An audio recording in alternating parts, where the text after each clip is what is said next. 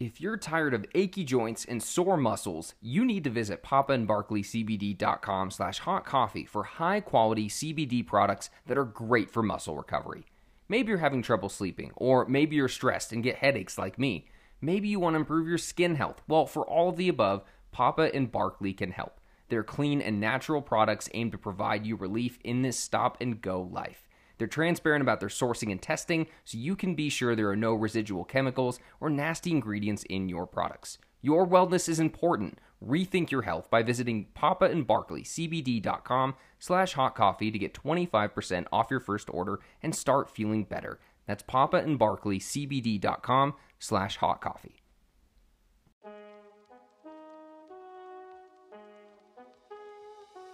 Yeah, there was a point where I was sitting in the hospital bed and they were like, hey, you know, either have this kind of cancer or that kind of cancer. One has a 90% chance to live, one has a 30% chance to live. You know, again, I remember sitting in the hospital room and I'm just like, this is unreal, right? And so pointed to a few things. One, my faith, and then two, there's that group around me at Dolphins that that really had my back along with my wife, Ashley. And it was it was interesting because at the hospital room, we were literally having a party of people in that room to the point where they had to start kicking people out because there were so many people that were there to support me.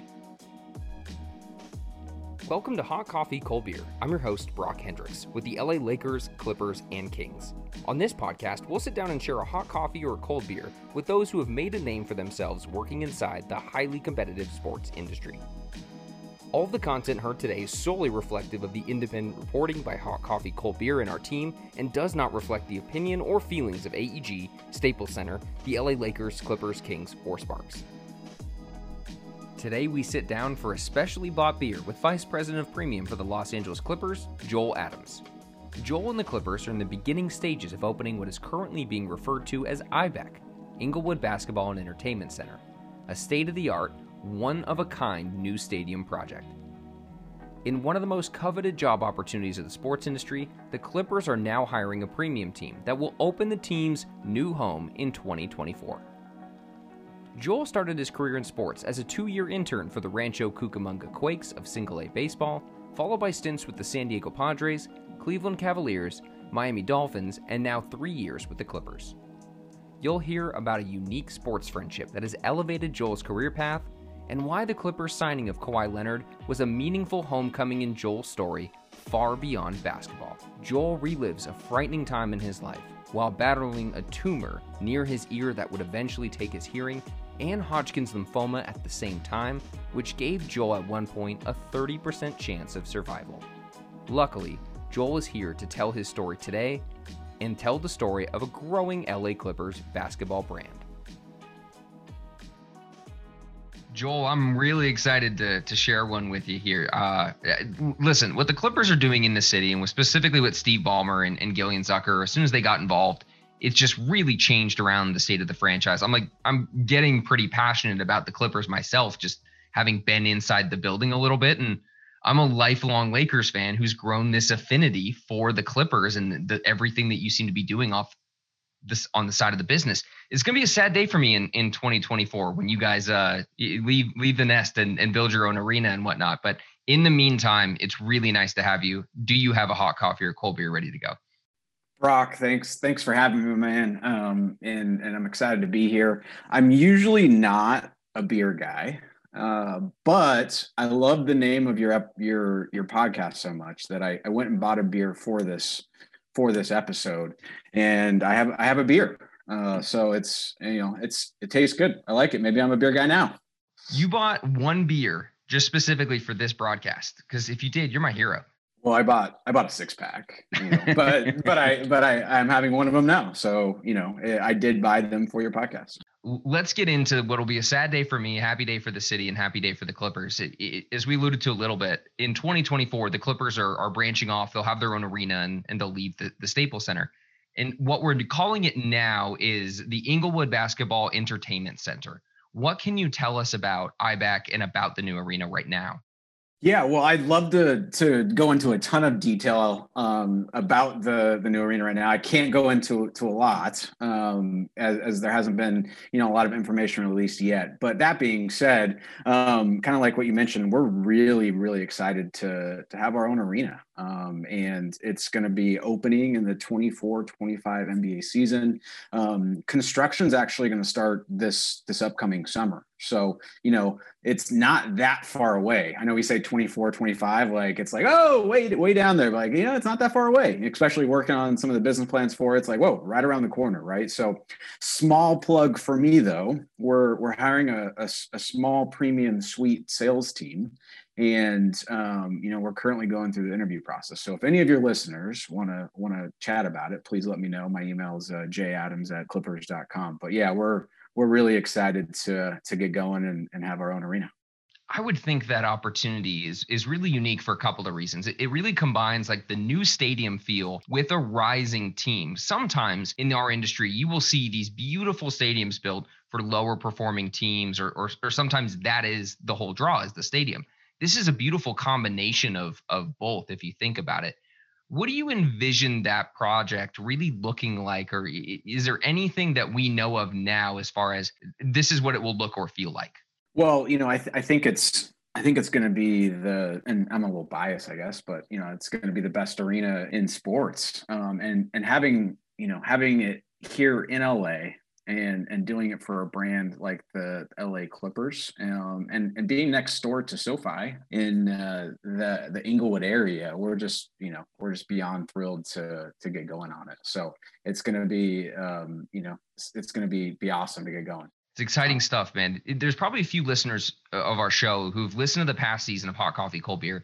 and heard me introduce myself as a Clippers employee. So this is probably a good time to talk about the difference in in our roles. So basically when the Lakers, the Clippers, the Kings, and the Sparks enter an agreement to play at Staples Center, they're also entering an agreement that that lets the building sell their premium suites, their club seats, some of the lounge products, and, and sell them all together. And so that's my job. But one of the brilliant things the Clippers did in the span of the last few years is you went out of your way to create your own premium team, something the other three teams haven't done. So you're talking about the high end seating, you're talking about court sides. And some of that restructuring has led to premium your premium tickets and your season tickets have complete sellouts.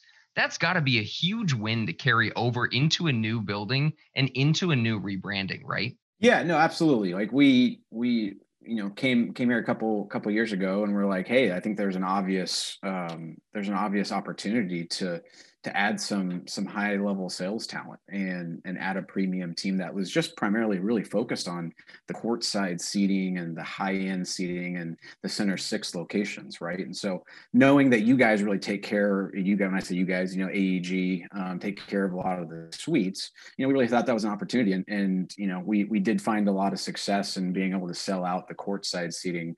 Um, you know even as we were getting up to the the Kawhi Leonard and Paul George free agency which I'm sure we'll get into a little bit later. But like, you know, that like even leading up to that, we saw a lot of success being able to take care a lot of the the, the courtside seats.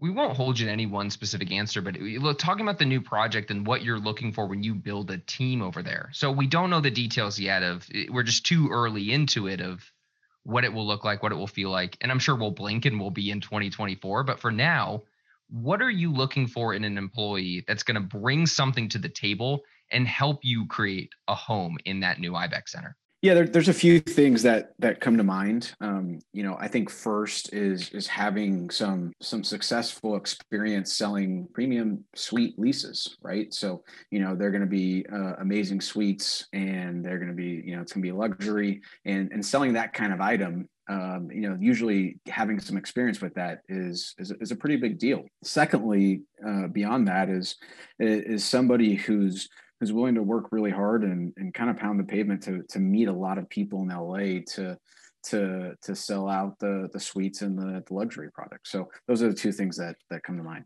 I'm glad you mentioned the, the Kawhi Leonard and the Paul George moves for for the Clippers because you're an LA guy who made it home after working what 10 plus years in the industry. You finally come back to LA. So you're from Camarillo, about 50 miles outside of LA. Kawhi Leonard's from Moreno Valley, which is about 60 miles outside of LA. So Kawhi signs with your Clippers. That had to feel like an extra homecoming for you. I mean, we can talk trade stories, but I would love to hear about what was like the first thing you did when you hear Kawhi Leonard is coming home just after you came home. Yeah, look, like you know, and I'll back up here a second and tell you tell you a quick story. But you know, I uh, I actually grew up a Clippers fan, right? So I I grew up going. My dad like year in year out bought these eight game mini packages to you know watch the clippers at staples. And you know i grew up and he would bring like his business clients and i would he'd let me tag along and you know I was the one getting you know Darius Miles um, autographs, Keyon Dooling, uh, Quentin Richardson, Lamar Odom. Like like that was such a fun and exciting team to watch. That like I you know I was from the start. I was I was a, I was a Clippers fan. So you, when you when you mentioned coming back to to LA and having a little bit of a homecoming as I was gone for a few years, um, that was it was cool to come back to LA but it was even cooler to come back and work for the Clippers and and, and really satisfying, right? Um, so the second part of your question, I, I believe, was the the free agents, uh, or, or, you know, uh, Kawhi Leonard that eventually led to to Paul George, and you know, I've been really lucky in a few situations in my career, as that that wasn't the first one. I, I worked in Cleveland for the Cavaliers when LeBron James came back from from Miami, and that was that was a, the craziest week ever. Uh, you know, worked in sports, and then and you know, I you know I got a ton of stories about that, but like you know, then you know, eventually I get I get back here to LA. I'm like, this isn't going to happen twice, is it? You know, and then of course I hear all the rumors that everybody hears, and like you know. We're a potential landing spot for Kawhi Leonard, and and um, you know it, it actually you know I you remember it like it was yesterday, but you know, w- w- when it happened, it was it was like I think it was believe it was like Fourth of July weekend or somewhere around there, and we had closed the offices down for the holiday um, to to let the, the staff go home and, and everything like that. So you know, we we we signed Kawhi, I believe it was at some point at night, right? Um, and I had gone to sleep at that point, and my wife hadn't, and and she knew about Kawhi Leonard before I did. And I was, she let me sleep. She didn't even wake me up. Uh, so, you know, uh, I wake up in the morning to like 50 or 60 text messages and, you know, it was, it was crazy. It was a lot of fun. Um, but, uh, you know, it's, uh, it, it was, it was, it was a crazy thing to have that happen twice in, in my career. I can't tell if your wife is an angel for letting you sleep or if we're supposed to be mad at her for not like interrupting the sleep to go, hey, this is a huge moment. But yeah, I remember that that time being, you know, NBA free agency is a wild time to work in the business because there's like this period usually, right, where it will open up sometime the first week of July. And your whole calendar is booked off for that week because July 1st through 7th, you're not going anywhere. You're hoping your team makes a big splash. And so obviously we had it the year before when LeBron James signed with the Lakers. And then the following year, the craziness of Kawhi Leonard and then the absolute surprise of Paul George joining him. And I remember it being we were at the Staples Center all day, hoping that news would break, hoping that Kawhi would sign with either one. We were stoked if he showed up to LA. We didn't care if it, if it was with the Lakers or the Clippers. And then I got into bed. I'm ready to go to bed. I'm ready to pull a Joel. And he, Sports Center pulls up that it's like 11 p.m. and Kawhi Leonard signs. So a couple of my coworkers call me, go like, "Should we go back into the office? Like, what do we, what do we do?" and then you check your email to find a couple of people that had been on the fence that day finally go all right let's let's do this let's let's sign the deal so what a crazy experience for us to both have Kawhi Leonard and LeBron James stories yeah no that's it was an unbelievable week and you know um you know i i don't have a lot of um i don't have a lot of like great qualities to put on my resume um all the time but one thing i can put on there is if you do have me work for you I might bring a big fish when it comes to free agency. But you'll have to find out. Like, you know, you know, might happen a third time. Did it happen in Miami? Did anybody big show up when when you were there? Um, you know what? Like, I would say Suh is pretty big, right? Ndamukong Suh. Like that's a big one. So I think he was like the big free agent that year too. Yeah, he was. So you you could say I've done it three times. Other than you basically single-handedly bringing Kawhi Leonard and Paul George to the Clippers, is there anything specifically that you've had your input on that you're just really proud of with your work with the Clippers? Well, I think you know, um, you know, you look at at what what I, have been here what about about three years, um, and I think the biggest thing that I'm I'm most proud of is the the team that we've been able to to build. Um, people that were there previously, um, people that came came after, and and you know you you look at it and it's a it's a pretty skilled group of of individuals um, that have one generated great results two, we come together as a team that you know really works hard, has a positive attitude, and um, you know is is all around great great people, right? And and you know to do that, like it's it's tough, right? And so you know I think obviously during the during the Paul George and Kawhi Leonard um, time, we we sold a lot of tickets, right? Like that's that's it's pretty assumed that you'd have high demand when you have really good players and a really good team like we like we did. But what I'm what I'm probably most proud of of this group is is that we were first in the NBA in, in season ticket sales before free agency, right? And before all that happened, right? So um, we're you know huge credit to to the entire group of of having a having a really good year. But that's that's probably what I'm I'm most proud of if I remember correctly, when you showed up to the Clippers, eh, there was this really interesting change of the guard almost. Like you and and and Jason Green, who we'll get to here in a minute, were brought on to just innovate the business a little bit and do very different things. What is it like when you join in a high capacity and you have an inherited staff? Like I have to imagine that in any scenario, and it sounds like you've done this a couple of times, there's some awkwardness between the old staff and the, the new staff how do you make a smooth transition in a process like that? Because that seems impossible to do smoothly. Yeah, well, you know, change is always hard, right? For for anybody at any level. Um, you know, that being said, like the Clippers were coming off a lot of really successful years with the the Blake Griffin era, the the um, you know with Chris Paul, uh, I guess Lob City, you know, if you will, right? So you know, multiple years of sellout you know arenas right? So um that being said like i don't think there was like anything that needed to be overdone as far as changes go. Um, but there, there were a few tweaks and things that we made along the way that maybe we've seen work at previous teams but you know we were able to do that over the last couple years and, and and it kind of works seamlessly into um, the results that we were able to produce and the, the people that we were able to develop You've been working in sports for, for quite some time now. You've been in the NBA, the NFL, and MLB, or as I call it, the trifecta. You like a challenge, don't you? I, I say that because your career path isn't exactly paved with high performing teams on the field or on the court. So before you got to our Clippers, you have the 2016 Dolphins as the only team you'd ever worked for that went to the playoffs. You're this icon in our industry. You've gone on 13 years, and you'd been to the playoffs once before this. Did that ever bother you?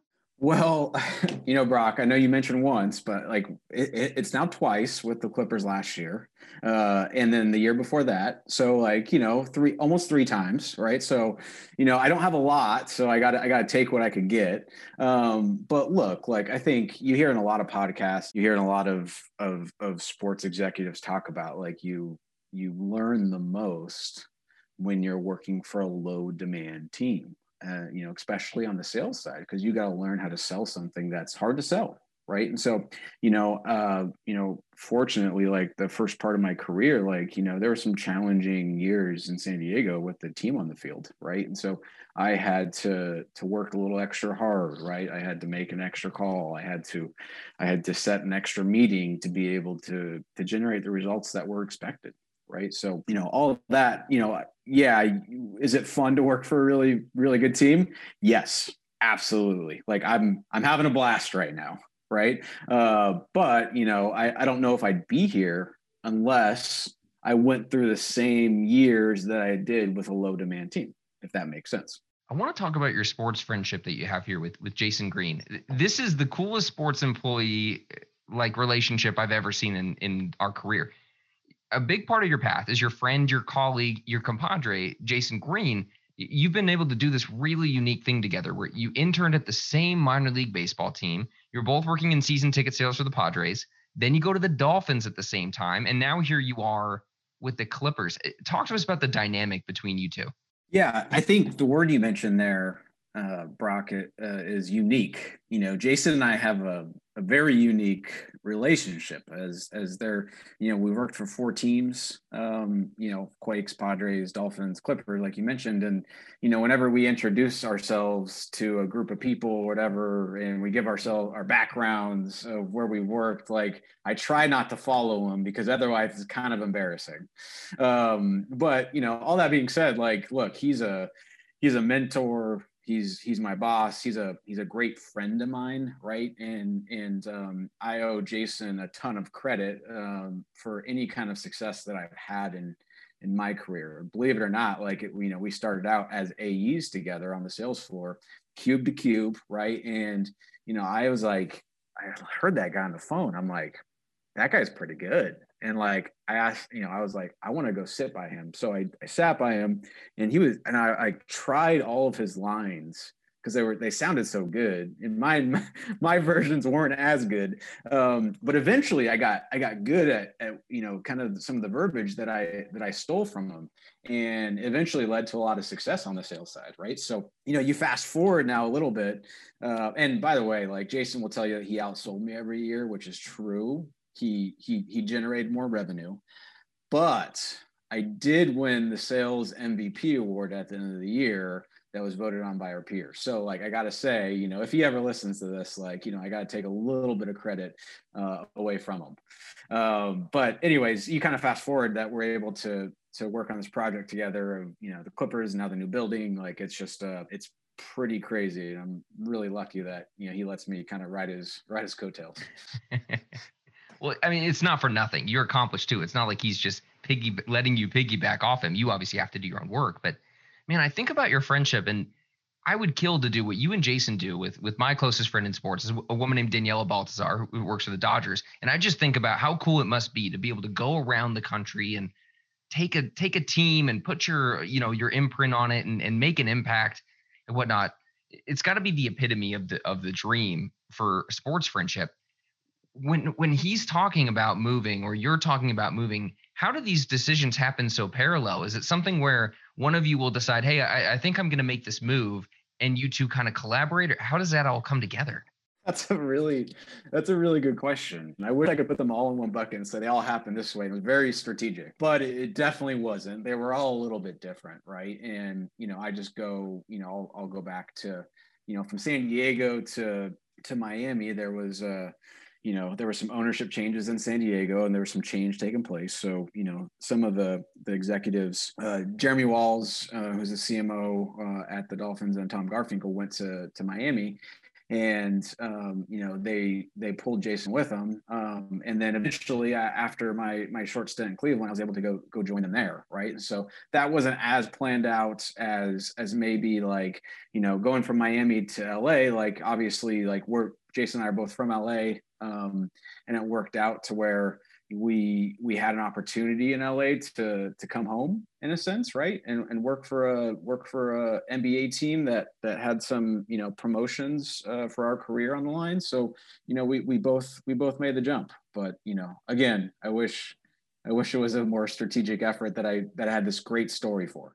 I, I, isn't it funny? That would be just so great if you could plan life like that. Like, oh yeah, mm-hmm. my, me and my buddy Jason are just we're first we're gonna do this. We're gonna go work for the Padres. Then we're gonna go to the Dolphins together. Then we're gonna do this. But it just yep. it doesn't happen like that. And I think that's what makes your story so cool. Is that there are probably people like me listening to this that wish they could do that with their people. So it's just really cool, and I really admired the way that you two were able to build your careers together. Yeah, no, it's really unique. Um, and again, like I've been really fortunate to work with him, you know, uh, you know, also alongside a few other people on a consistent basis when it comes to San Diego, uh, Miami, and now the now the Clippers. Joel, if, if you'll brace us with some some vulnerability here for a second, it's a heavy topic, but perhaps we don't paint the full picture of, of Joel Adams in your story without telling this when you were with the Miami Dolphins, you were joking around with some friends about just having hearing loss. I think you you said in an interview that you were joking that you were getting old and that your hearing was going. Well, then you're smart enough to go to a doctor and they found a brain tumor and Hodgkin's lymphoma there. I'm blown away by that story. Like, eh, what happened there? Yeah, I guess that's a that's a lot to take in, right? Um, but uh, look, we've all we've all dealt with cancer in one way or another with with family and friends, and it's all really you know affected us personally at at some level, right? I just I just happened to to have it myself, right? And so what happened was kind of like what you mentioned is I uh, had some hearing loss, and my friends and coworkers were making fun of me, like, "Yo, like, why, like, why aren't you hearing as well as you used to?" And I was, so I'm like, I'm one of those guys that you know never went to the doctor unless I absolutely had to, and so I, you know, I felt like I, I needed to in this situation. I'm like, "What's the deal?" Like, and he's like, "I don't." I don't know. You're like 30 years old and you shouldn't be having hearing problems. So let's, I, I don't know, let's do an MRI. Right. And so I did an MRI and, you know, didn't think much of it. Right. And, and a couple, couple days later, I got a call and it was like a serious sounding voice from the doctor. I'm like, oh, this doesn't sound great. And he's like, yeah, you know, he was trying to get me to come in again. And I'm like, doc, just tell me what's going on because this doesn't sound good. And he's like, yeah, you have a five centimeter uh, large tumor um, in your your your head and your brain. It's a brain tumor, right? And you don't, and you know, I don't know a lot about it. I just know I could see it on the screen, right? And I'm like, you know, when you hear brain tumor, like at least if you're me, like you hear, you think, all right, like, am I gonna die? Like, you know, what's going on? Like, what's gonna happen? Like, all these things start start rushing through head. So obviously, I go in and I get checked out. You know, I am, I do, even though it is a big brain tumor, you know, it's about the size of a tennis ball, right? It's been growing for about 15 years, very slow growing. Uh, they're like, hey, we could have surgery. We could we could take this out. It's non it's not cancerous, right? So you're you're fine there. I'm like, great. So we're gonna have the surgery. It's gonna be gone. And they're like, the only thing that's gonna happen is you're gonna lose hearing in your right ear. And I'm like, cool. Like if that's the worst thing that could happen, like let's do it. Like like I'm in. Like all right, month later, schedule the surgery good to go right and then you kind of I, I think it was like five days before the the surgery, I had to go in and get my my chest checked because they were going to put me under, right? So they want to make sure I was, you know, healthy enough right there to to, to take uh, anesthesia. Um, and they did an MRI on my chest, and then they realized, like, they called me that day. They're like, "Hey, like, you have a tumor in your chest too, and we don't know we don't know much about it. You just got to come in. So I'm like, are you are you serious? like, like I just did this a month ago. Like this is happening again. Um, so I went in and I got, you know, I got diagnosed with uh, Hodgkin's lymphoma, and um, um, so that's a, a, form of of cancer, and and um, obviously really, really scary. But I wanted to knock out um, or under the, the the doctor's direction, knock knock out the the cancer first, which we did and I think it was two months, two months of chemotherapy, um, eight sessions, and um, you know, again, had a really positive uh, experience as far as like everything worked well, everything, you know, what, you know, the cancer went away, and I was good, I was cleared. So nine days, like they were asking me, they're like, all right, so now you have this brain tumor, right? So you gotta, you got, you gotta take this out. and I'm like, I'm like, great, let's knock it out. And and in nine days later, they scheduled the brain tumor um, surgery, got that taken out, was knocked on my ass for a month and a half recovering from that. But after that, you know, it was about four or five months of everything. Like I was able to to return to work um, and return to you know normal normal life um, right? And so you know a big credit you know uh, to around me as far as obviously my my wife now ashley um, you know stuck my side was a huge support system but also the dolphins organization rallied behind me and and and made sure i had the best care and support out there. And you know not not surprising with the the group of individuals there but you know um, that's that's really what what got me through. And I, my heart goes out to to everyone who's currently dealing with the situation which you know it's it's it's never fun that's such a brave answer, man. That, you know, I think a lesser man would look at the world like, why me? And in your, you get dealt one blow in in the tumor in your your ear in your head, and then there's a second one. And I mean, I wonder how many people aren't strong enough to make it through that. So the fact that you can and just take a step back to take a step forward is is really admirable. I, I was listening to a, a neurosurgeon talk about your case, and they said that you would have better odds of winning the lottery twice than having this exact double diagnosis. So at one point you you it was believed you might only have a 30% chance of beating it. How do you stay positive? How on earth do you go through something like that? Yeah, that's a good question. I uh yeah, there was a point where I was sitting in the hospital bed and they were like, "Hey, you you know, either have this kind of cancer or that kind of cancer. One has a 90% chance to live, one has a 30% chance to live.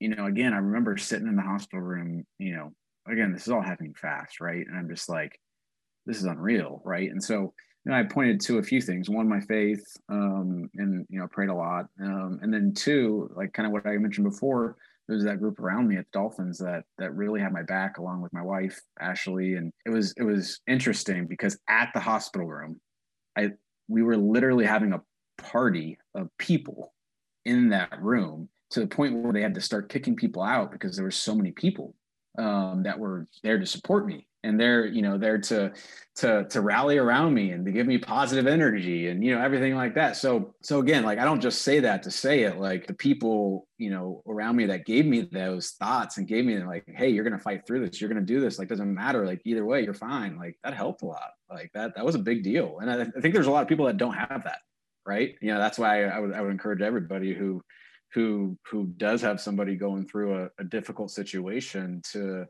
to to be that person um, sometimes you you never know uh, what uh, what people need to hear. At what point do you have to get the Dolphins involved? Like I'm sure work is so secondary at this point, but at what point do you have to give them a heads up that and create a plan for how you're going to either work through it or take time off?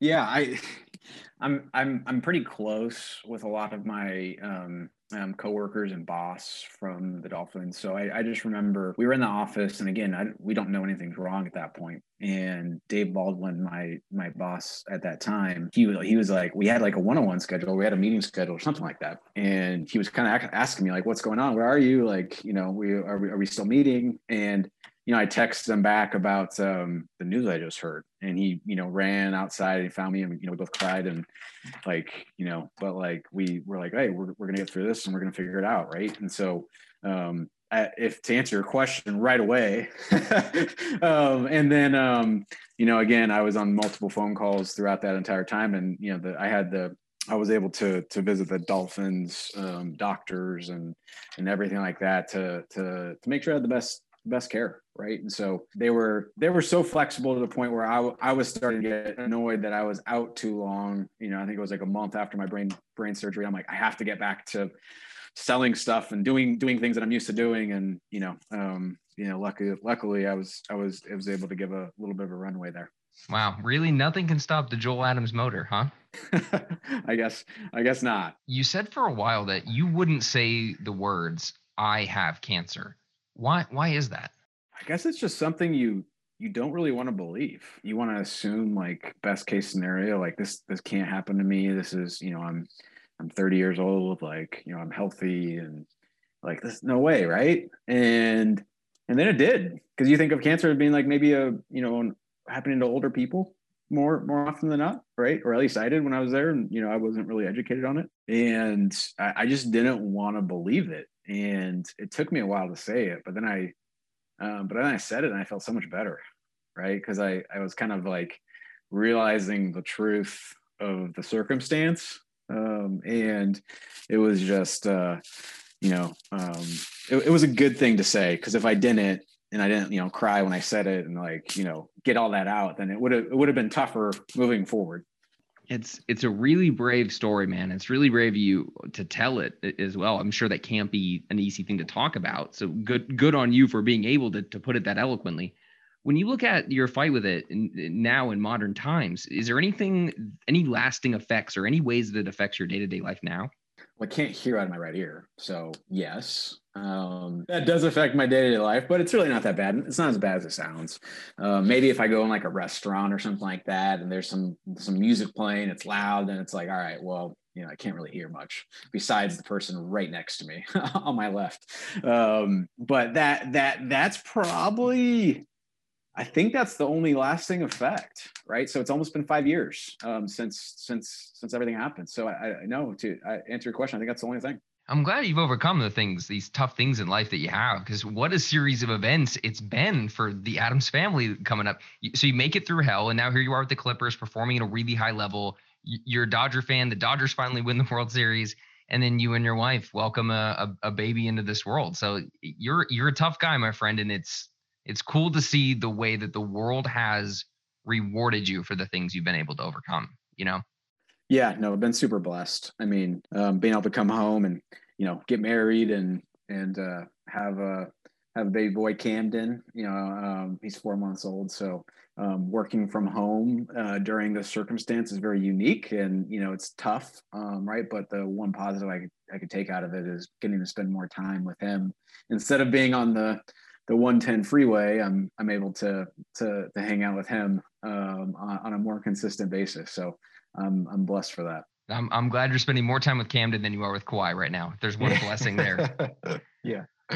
We we follow this sales trainer and uh, is a former LA Clippers employee actually, uh, Paul Epstein, who had a, an illustrious career in the sports industry, and now he goes around the country helping teams find their why. Like, what is your central motivation? What is your why in life? So because of that, we actually ask everyone who comes on the show the same question, but we just kind of got into some of it. But you know, Joel Adams, what is your why? Could I could I give a few answers to that? Yeah, yeah absolutely. I, here's here's the reason. Like I feel like my answer to that question changes every few years or or evolves. Right. Um, you know, when I was a early sales rep, I inside sales, my why was to prove to people I could succeed at a high level. I was a very average, um, very average student. Like I had to try really hard to get B's. Right. I was a very average athlete I had to try really hard to like I don't I didn't make the high school basketball team. I and I love sports, right? Like I had to try really hard to be good at at athletics. And you know, I, I found something in sales that like if I just tried really hard and got, you know, practiced it a ton, I could actually get good at it. Right. And so that's what that was kind of my motivation at first was like, all right, I just want to prove to people that I can be really good at something right and so that that's kind of how it you know that's really how it started and then you know when i started to become you know a, a, senior seller and doing it for a few years i'm like dang like i i'm actually getting pretty good at this through all my hard work and through all the people that i've copied and to you know all of the to some of the success that i've had maybe i could actually make some money and potentially buy some nice things right and so it's like all right like this is cool like i could i could buy that car like i could you know live in the place that I want to, like, all right, I can get used to this, right? And so that was probably my my my second motivation of my why, right? It's like, all right, I want to make some money, right? And that that, that was that was that was that part. And and then I and I really moved on to to be a leader and a manager. And I just remember it being like a genuine thrill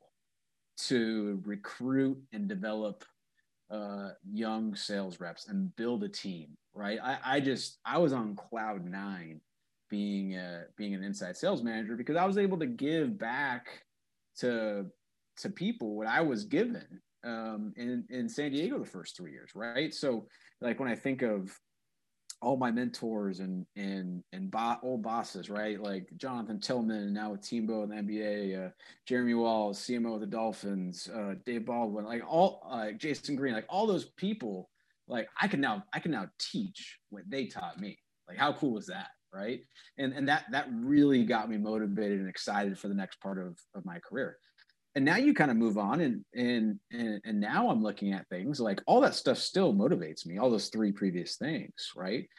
But like now it's like i'm married. Like i have a beautiful wife i have a beautiful kid um that's my why. Like that that's why i'm that's why i'm going to work really hard. That's why i'm going to go go um, make sure that they're taken care of right? And so again not to be um like too traditional but like you know that's that's what it is right and so i think all those things combined really really make for for my why and you know who knows like in five years it's probably gonna be something different right or some it's gonna evolve in some way your your why is actually I don't listen to that answer and think it's traditional. You're actually the first person on our show to talk about how your why has just kind of grown through. Like you've almost set a why, accomplished it, so you set a new one. That that's how I interpret that answer. But it, it, this has been really amazing stuff, Joel. Like I, I love your story so much. I'm really really stoked we got to tell it. B- before we let you go, we are going to do some quick hitters, some personal questions, just some rapid fire things. Uh, give us your first instinct, your first answer off the cuff whenever you're ready. All right, you didn't prep me on this part, but no. you know, I'll I'll uh I'll uh, I'm ready to go. Go ahead. This this is where you test me as a researcher and a pre-production man to see how well I was able to what I was able to find on you. There's no prep uh, for this. Okay. All right, Joel Adams quick hitters, here we go. Who is one LA Clipper who doesn't get enough credit? One LA Clip like on the roster now or previously? Let's go with right now. You know what? Like I think um I think Zubac could get some more credit here and there. Like I, th- I think you know he's he's really in the minutes that he's played, like he's played really well, and you know I think he could get some more more spotlight. Zubac is a, is a has a special place in my heart for being a Laker and a Clipper. Like getting to see him mm. play for both in my time here. Yeah, that Let's was a good trade for us. Let's go traditional here for a bit. Who was in better old school LA Clipper, Chris Kaman or Corey Maggette? Well, I got to go with my guy Corey Maggette um, because one, he's hosted a few sales events for us, so you know he's been very gracious with his time.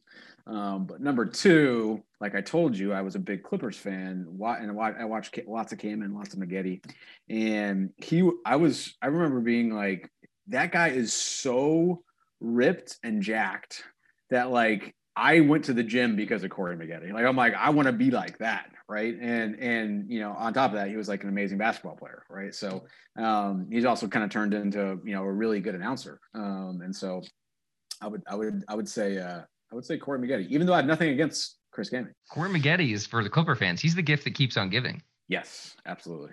We've got the season starting here. This this episode will actually air the day before opening day.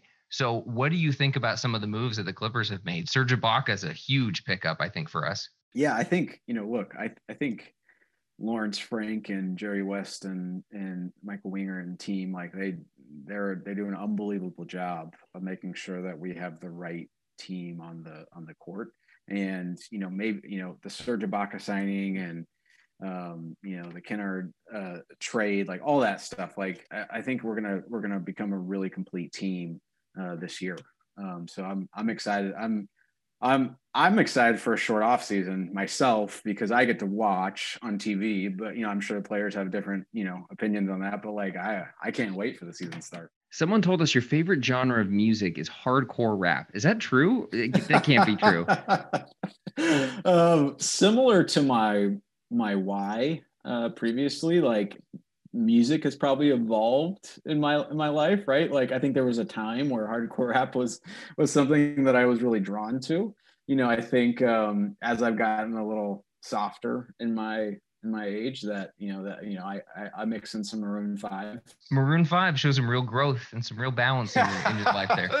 My dad tells these stories about being like this young salesperson in la and he would listen to Ice-T to get like to get hyped up and and go and uh and i can only imagine those are similar like car rides of just like rapping your ass off trying to get ready to go into a sales meeting. Exactly exactly. We all we all need our sales song right? Like we all need that song that's going to get us hyped and ready to go to go into a meeting um whatever kind of meeting that is. Like you know if you don't have that then you're you're missing out. What's your what's your go-to sales song? So you know, this goes back, this probably goes back to the hardcore rap piece. Um, so, um, you know, I, I, I listen to, um, especially being back in LA now, you know, still Dre, um, by, you know, obviously Dr. Dre. So that's, that's, that's a, that's a, that's a go-to. So the one part of your career path that you don't have overlap with Jason Green is in Cleveland, where you went to go be the, the manager of inside sales at, at the Cleveland Cavaliers. So Correct. how jealous was Jason when you left him on your own to like fly away? You know what? Like, I don't know if Jason was jealous that I left San Diego to go to Cleveland. You know, like, and and you know, I don't I don't think Jason specifically would um would would admire that that that journey, right? Um, but I had never lived in the snow before. I, the cold didn't bother me. Like my interview was in January. It was freezing and like i'm like all right let's do this right? I like bought a jacket for my first time like like a real jacket like in cleveland. Like i didn't bring one because i didn't have one. And you know it was a really it was a really kind of crazy winter for me. But you know after after that i'm like this you know this ain't bad. I like the snow. Like you know i, I can do this. That's a perfect segue accidentally into our next question. Having spent most of your career in warm weather cities let's squash some beef right now. Who is the best weather overall? San diego LA, or Miami? Well, I mean, my favorite city in the world is San Diego. And, you know, they like, but, you know, it's weather wise, like San Diego is very on par with LA. It's, you know, it's pretty, it's pretty similar. That being said, you know, Miami, like the winter in Miami, you know, let's call it November after Thanksgiving to through January, best weather ever. Like it's just perfect. Like it's like you know how it gets cold here in, in Southern California? Like like like it'll be 70 during the day, but then it'll drop like 40 at night. Like it's like 72 during the day and then like 68 at night in Miami. And and so it's just like creates this really cool cool vibe. And finally, last one. When your newborn son Camden is of age and listening to this episode, what lessons do you hope he takes out of your story? Oh, now I'm getting into like fatherly, you know, advice, like giving, like I, you know, um, pulling at my heartstrings. Um, you know, I, I would, I would hope that, you know, there's a, there's a few things he takes away from it. One is, is perseverance and, and being able to, whether it be a tough career challenge, tough health situation or a tough, um, tough life situation that you're able to, you know, um, kind of be gritty and get through it. Um, that, that would be the, that would that would be the main thing and you know as long as you continue to work hard have a really positive attitude and and and listen and be coachable like you're gonna you're gonna get through a lot of things in life so that would be the that would be the main thought that that i hope he he takes away that's really cool, man. Eh, Joel, you're a tough dude and appreciate you reliving your story with us today.